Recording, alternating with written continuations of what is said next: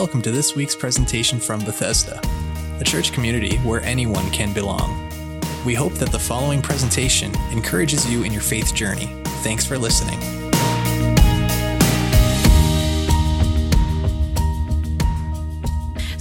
These 100 days journey to Easter, we've been navigating through our discipleship path. And if this is the first time you've seen it, uh, we have already gone into what it means to follow Christ. We've been growing deeper through our small groups. Um, we have been talking about what it means to be a church that is generous. And today we are starting uh, Serve. So, we are kicking off into the Serve series today, which will carry us into Easter. And we believe that when we unify all of these elements through our ministries and what we're doing as individuals, then we are able to live a life that's missional, a life that draws people to Christ and keeps us close to Christ ourselves. And so we are really excited about where this next part of our series is taking us and as we go into Easter as well. There's a really nice feeling associated with being served. I don't know if you've noticed, but I've noticed something about being served, it just makes you feel good. Um, one of my favorite things to do, especially if I'm having a tough week, you know, the kids keep waking up in the middle of the night, this happens and or you know things are difficult or you've had a, a, challenging week one of my favorite things to do is to go to my local hair salon you know, it's just nice. I walk in there, and my hair salon, they know how to serve you real good. Like, they are just adorable. I walk in, and they say, Hey, can I take your coat for you? And I say, Yes, you can take my coat. And they give me a little tag, and it has a number for my coat on it, so my coat doesn't go missing. I, you know, put that in my purse. I'm like, mm, Thank you. And they show me in and give me a spot to sit while I wait. And then they say these beautiful words Would you like a coffee? And it's yes. Of course. And so they bring me a coffee and it's nice.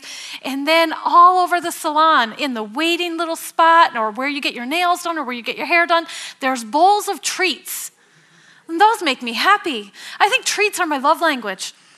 And people give me treats, I'm just so happy. But all around the salon, there's these bowls of treats, and you can just, you know, snack away on a Rice Krispie square. And there's something, there's something about that experience that just helps me walk away feeling better about myself. And regardless of the fact that I probably just got my hair done and I feel nice, um, there's something about being served that really helps us to feel valued. It helps us to feel good about ourselves. And so being served helps us to feel inherently valued. We feel valued when we're being served. Um, this is nearly hockey playoff season. I don't know if any of you noticed. Um, the playoffs are starting really soon, and um, my husband is a Toronto Maple Leafs fan. So is Pastor Bruce.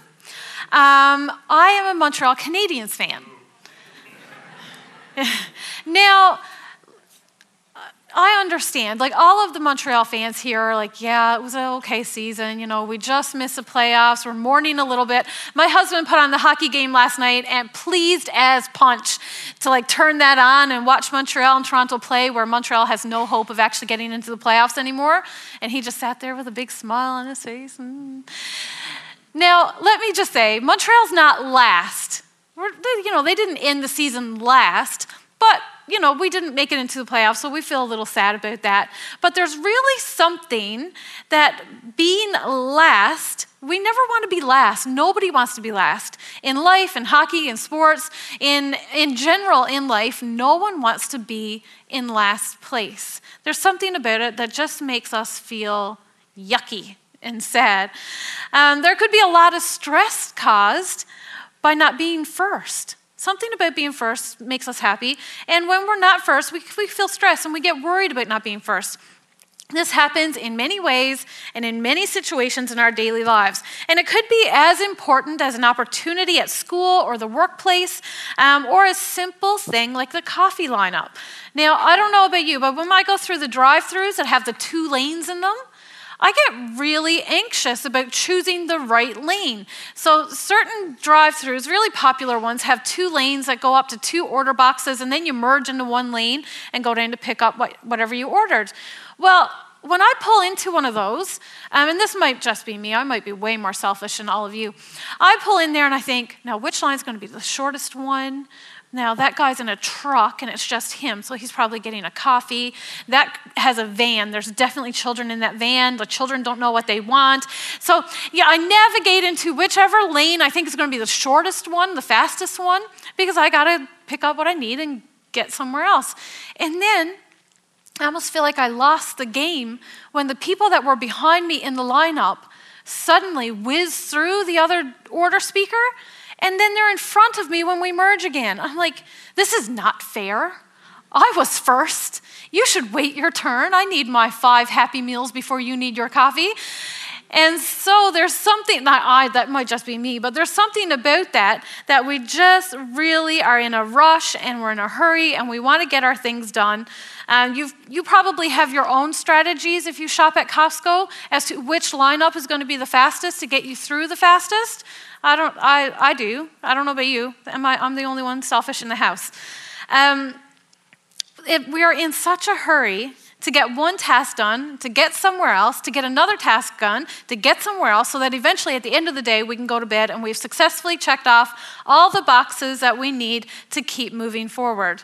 And our ambitions are not necessarily wrong, but our motivations can t- sometimes be self centric or even selfish.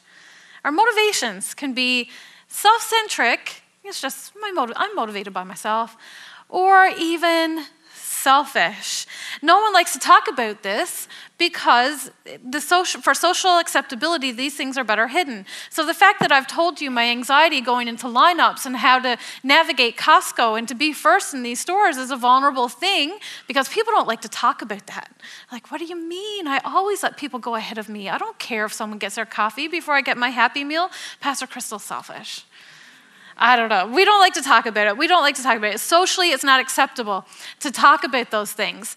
But we are a polite society. We open doors, we hold the doors for people who come into and out of buildings, and we say, Excuse me, and we say, Please, and we're very polite like that. And if someone accidentally bumps into you, it's very likely that you end up saying you're sorry. I don't know about you, but I do. I'm like, I'm like standing there, you ran into me. Oh, I'm sorry, was I in your way for where you were running? Um, but we're a polite people. And as we launch into this serve part of our 100 series and our journey to Easter, I want us to take a little time this morning to consider the way in which Jesus has instructed us to live in serving each other. And just a heads up, it goes a little deeper than common politeness.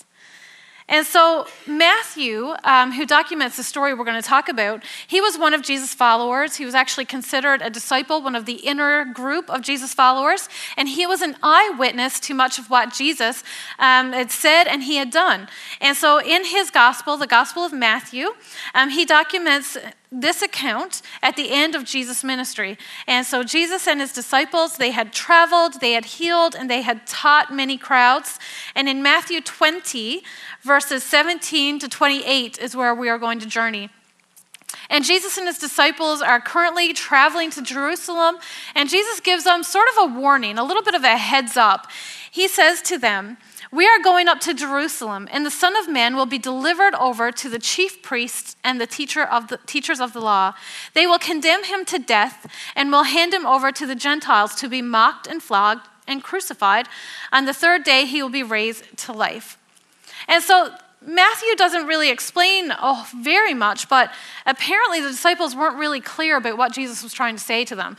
Jesus spoke in so many parables and stories that I think maybe even as they were walking along this journey, they were like, oh, something's going to happen, but, you know, he's, he's doing one of those things again. He'll explain it to us later, whatever, what, you know, like we'll figure it out in time. But, and Luke actually says that they were confused by this. When Luke retells the story, um, he says, the meaning of this was hidden. They did not know what he was talking about. They just kept on the journey. But in that, there was probably a sense of knowing that something was coming. And the fact that they were even traveling to Jerusalem, everything that was a little bit chaotic that happened with Jesus was happening in Jerusalem. And so they knew that by going to Jerusalem, something was going to happen anyway and they were coming to an important point in Jesus' ministry. And so, verse 20 continues with this request from the mother of James and John. And this woman, she's not named here, but some call her Mary, some call her Salome um, in, this, in scripture. And she was actually a follower of Jesus. Uh, some believe that she was Jesus' aunt, and she was uh, with his mother at the crucifixion, and she was also one of the women that ran into the empty tomb um, after his resurrection. And so she's been journeying with them for a while. She's been a part of what Jesus has been doing, and she approaches Jesus and she says this. Then the mother of Zebedee's sons came to Jesus with her sons and kneeling down asked a favor of him. And so here is a classic example of well meaning motherly interference.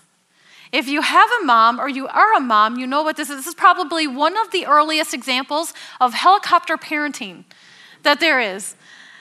So, she's deciding to insert herself into the situation and make a request um, to Jesus for her sons. And they were probably just a little too timid to do it themselves, or they were thinking, Mom, cool it. I don't know, but they were with her, so they gave her permission enough. And so when she spoke to him, or he said to her, So what is it that you want?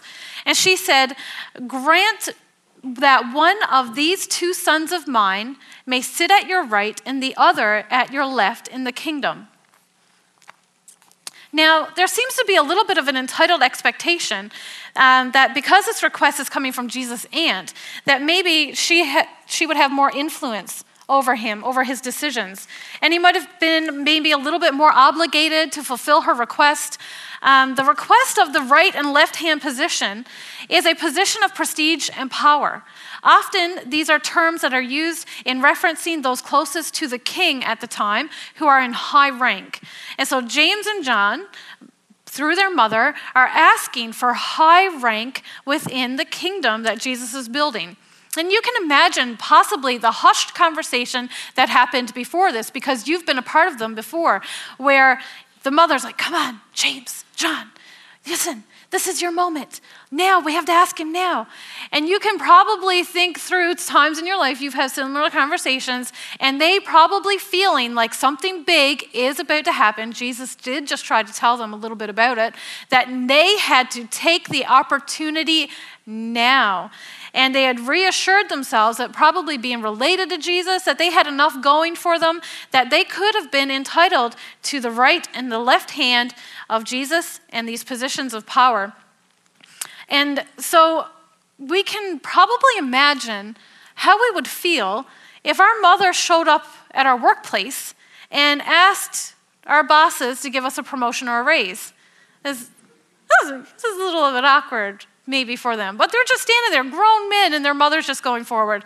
Uh, Pastor Bruce, by the way, my mom's been trying to give you a call. So just kidding, just kidding. James, John, and their mother, they have revealed themselves at being opportunistic in this moment. And so Jesus says to them, You don't know what you are asking, he said. Can you drink the cup I am going to drink? It's a simple question.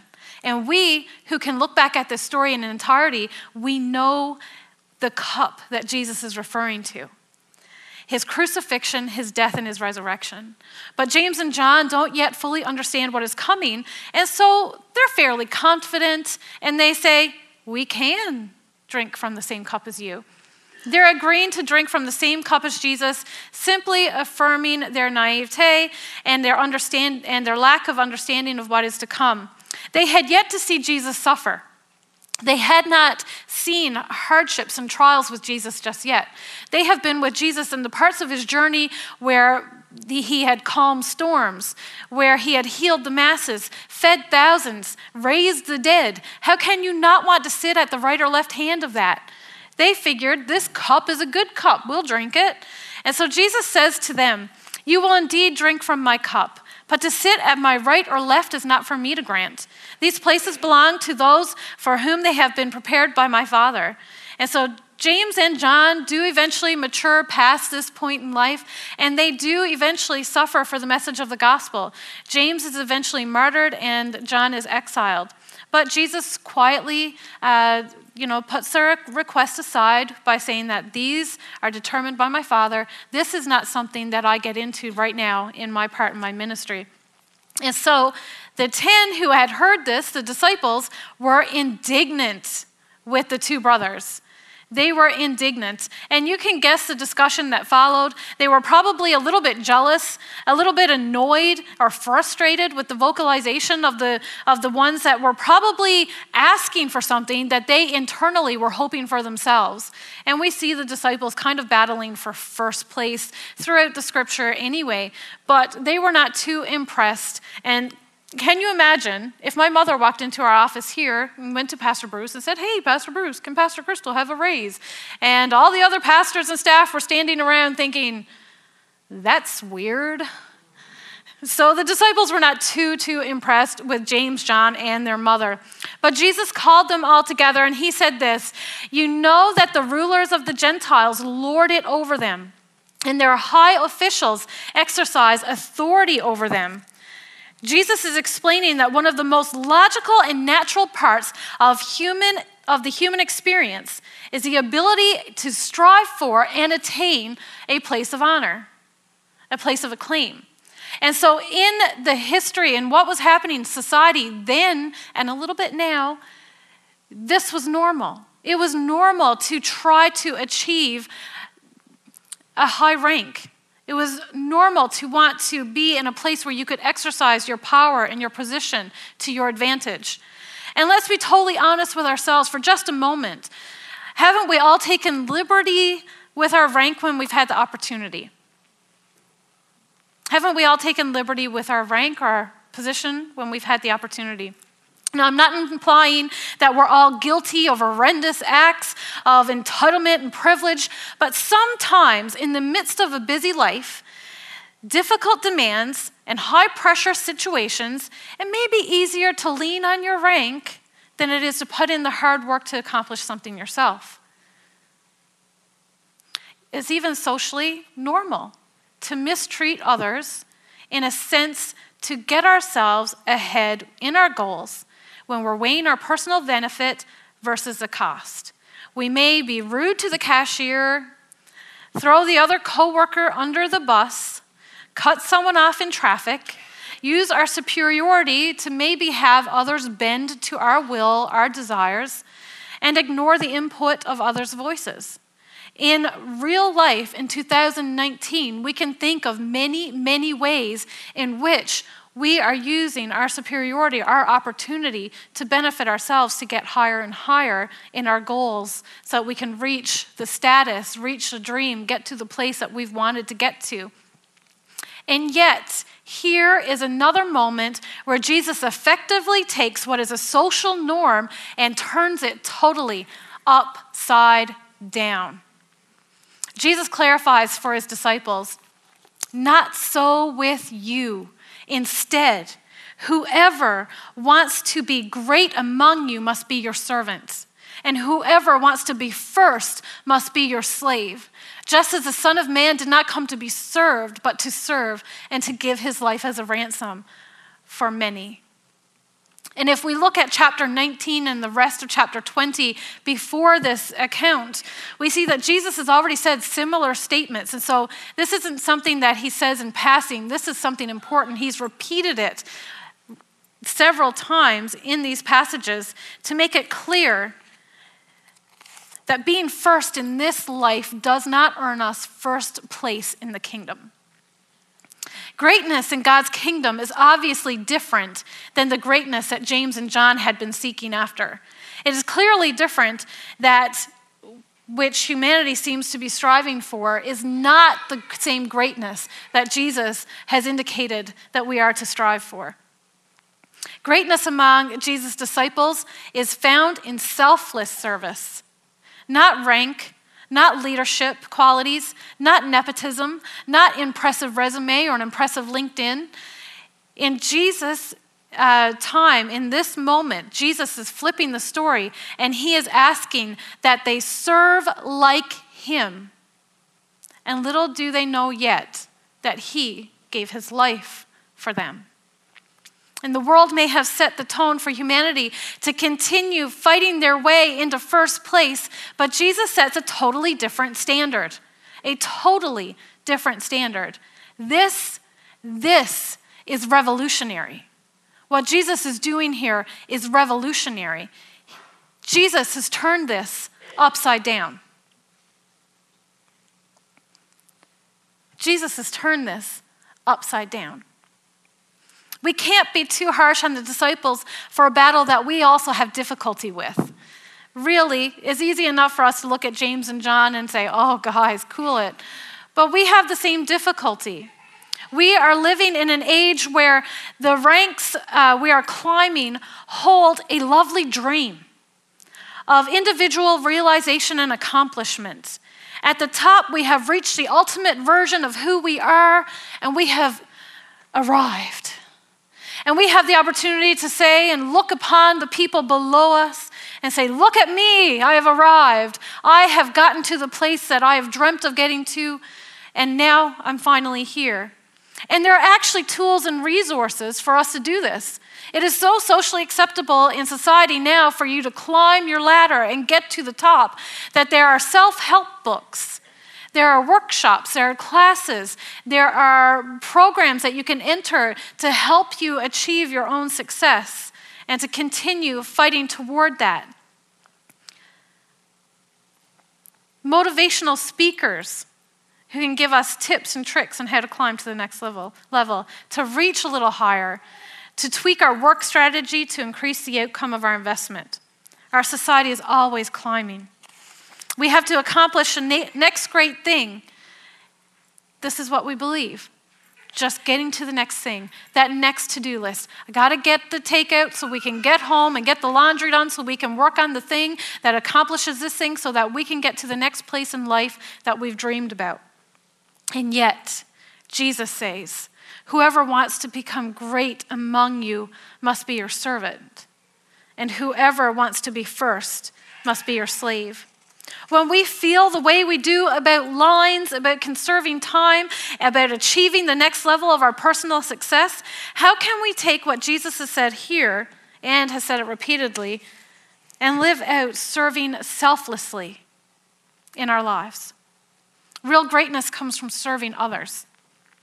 When this world teaches us how to do self promotion through books and influencers and workshops, Jesus is instructing us in a selfless promotion of others. This is how we achieve greatness through the selfless promotion of others. In God's kingdom, it is our duty to lift people upward, not to position ourselves at the top. This is what Christ has done for us. He has lifted us out of our circumstances, and we are to be great by selflessly serving others and lifting them up. In Volunteer Appreciation Week, and yes, we believe that volunteering is crucial uh, to spreading God's love and, and helping others to hear the word. And it is wonderful that you serve through Bethesda or through organizations outside of our church, and we love that. And we have the opportunity, because of you serving here, to feed our community through Cornerstone Supper Bowl. We share our joy and our hope with those who are 50 plus at prime time. And we tell children and teens that they matter and have purpose. And children are receiving help for their homework at Conversation Cafe because of volunteers. And if you desire to serve at Bethesda, applications are at the guest services table. But this morning, I want to challenge you one small step further. Volunteering in these kinds of avenues is selfless. It really is, and we love you for that. It is how we lift people up. And yet, because we're so busy, sometimes we miss the obvious moments to serve selflessly. It's easy to focus and to serve when we are volunteer, eh, volunteering in a volunteer setting and we have set responsibilities and an objective, and we come here and we shut off the rest of our lives because we've committed this time to serve. But what about the moments where we have the opportunity to see a person and encourage them into their future potential? What about those moments? The band can come back. We see this happening in numerous lives throughout God's Word, where people, in a moment, the course of their lives are changed because someone encouraged them or spoke into it.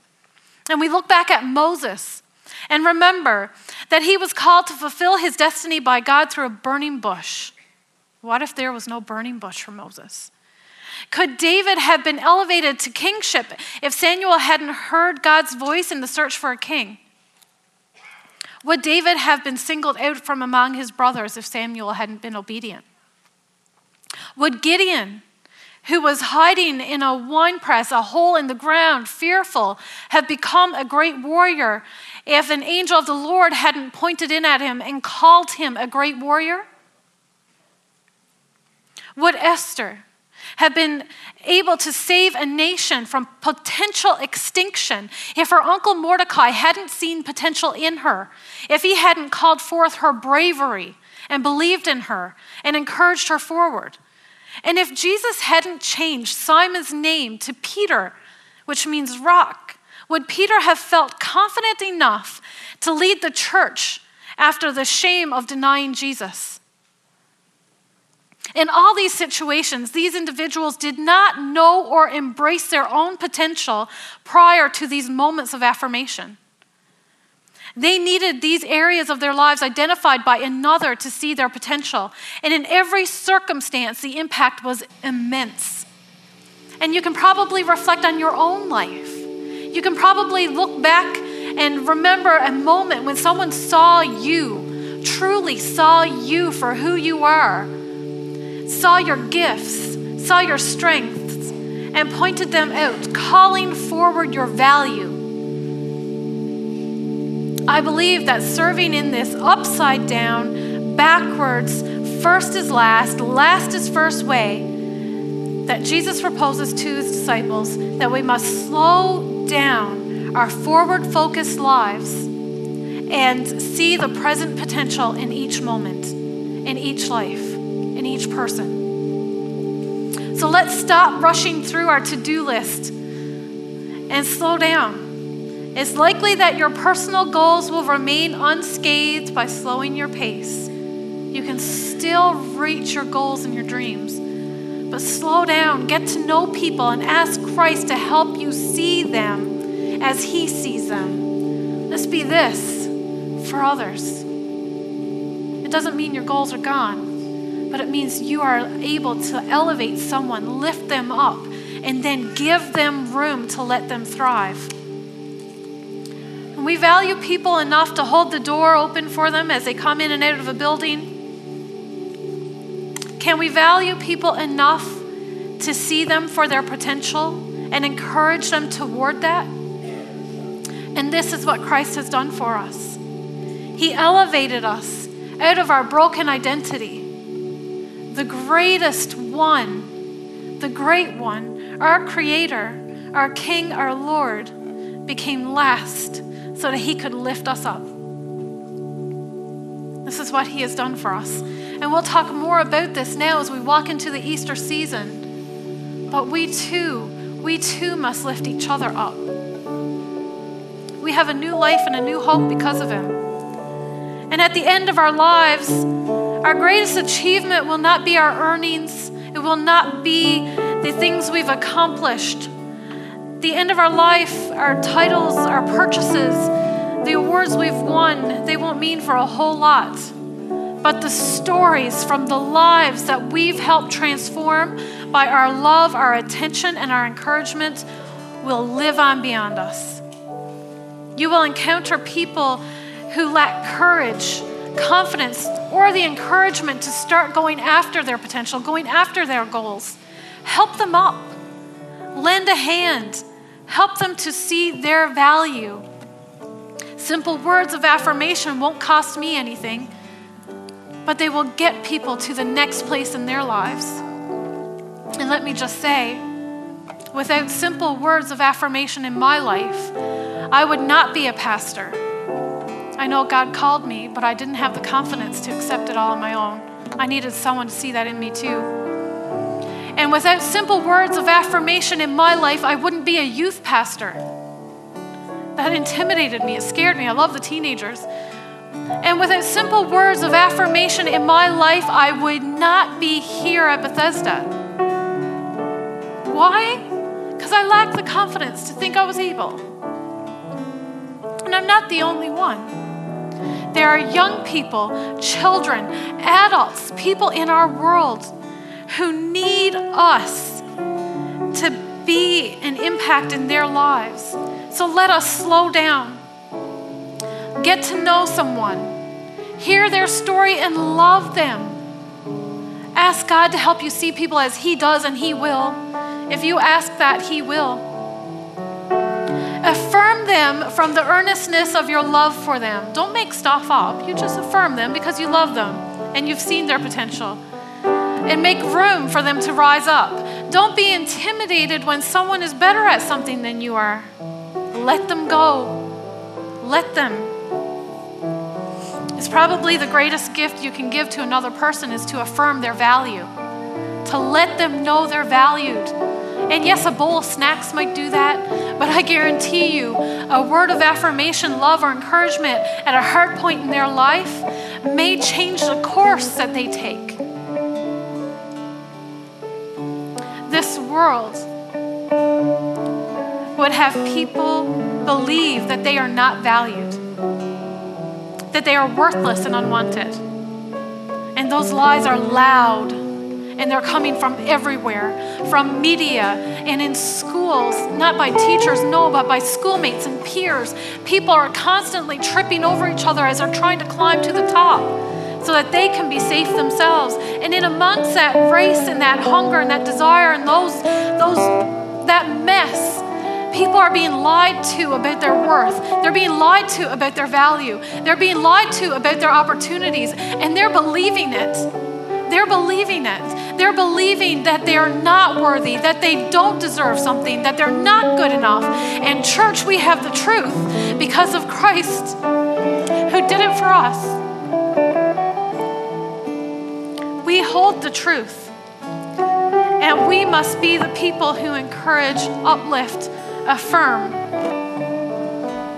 and bring that truth against the lies.